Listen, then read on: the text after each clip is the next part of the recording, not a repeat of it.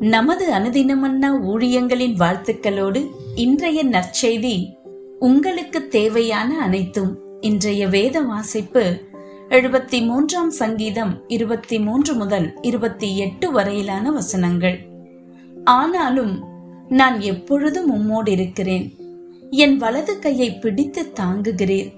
உம்முடைய ஆலோசனையின்படி நீர் என்னை நடத்தி முடிவிலே என்னை மகிமையில் ஏற்றுக்கொள்ளுவீர்.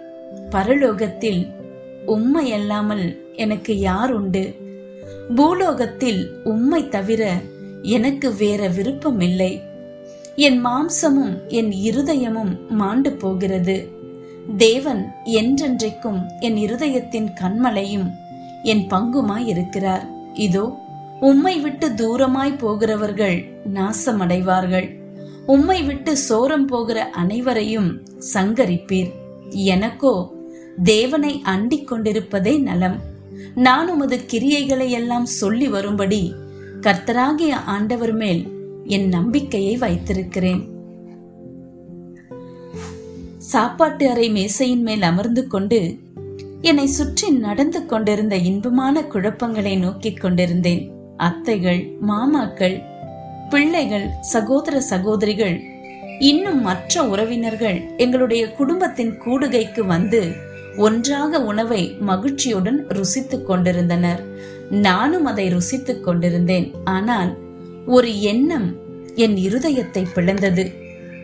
உங்களுக்கென்று பிள்ளைகள் இல்லாத சொந்தமாக ஒரு குடும்பம் இல்லாத ஒரே பெண் நீங்கள்தான். என்னை போல தனிமையாக இருக்கும் பெண்களுக்கு இதே போலதான் எண்ணம் இருக்கிறது. திருமணத்தையும் குழந்தைகளையும் அதிகமாக மதிப்பிடும் ஆசிய கலாச்சாரமான என்னுடைய கலாச்சாரத்தில் தனக்கென்று ஒரு குடும்பம் இல்லாத சூழ்நிலை முழுமையடையாத ஒரு உணர்வை ஏற்படுத்தும். நீங்கள் யார் என்பதை வரையறுத்து உங்களை முழுமையடைய வைக்கும் ஒன்று உங்களிடத்தில் இல்லாதது போல் தோன்றலாம். அதனால்தான் கர்த்தர் என் பங்கு என்ற சத்தியம் எனக்கு அதிக ஆறுதலை கொடுக்கிறது. இஸ்ரவேல் கோத்திரத்தாருக்கு அவரவருடைய சுதந்திரம் பங்கிடப்பட்டது. ஆனால் லேவி கோத்திரத்தாருக்கு எதுவும் கொடுக்கப்படவில்லை. மாறாக கர்த்தரே அவர்களுக்கு பங்காகவும் சுதந்திரமாகவும் இருப்பதாக வாக்களித்தார்.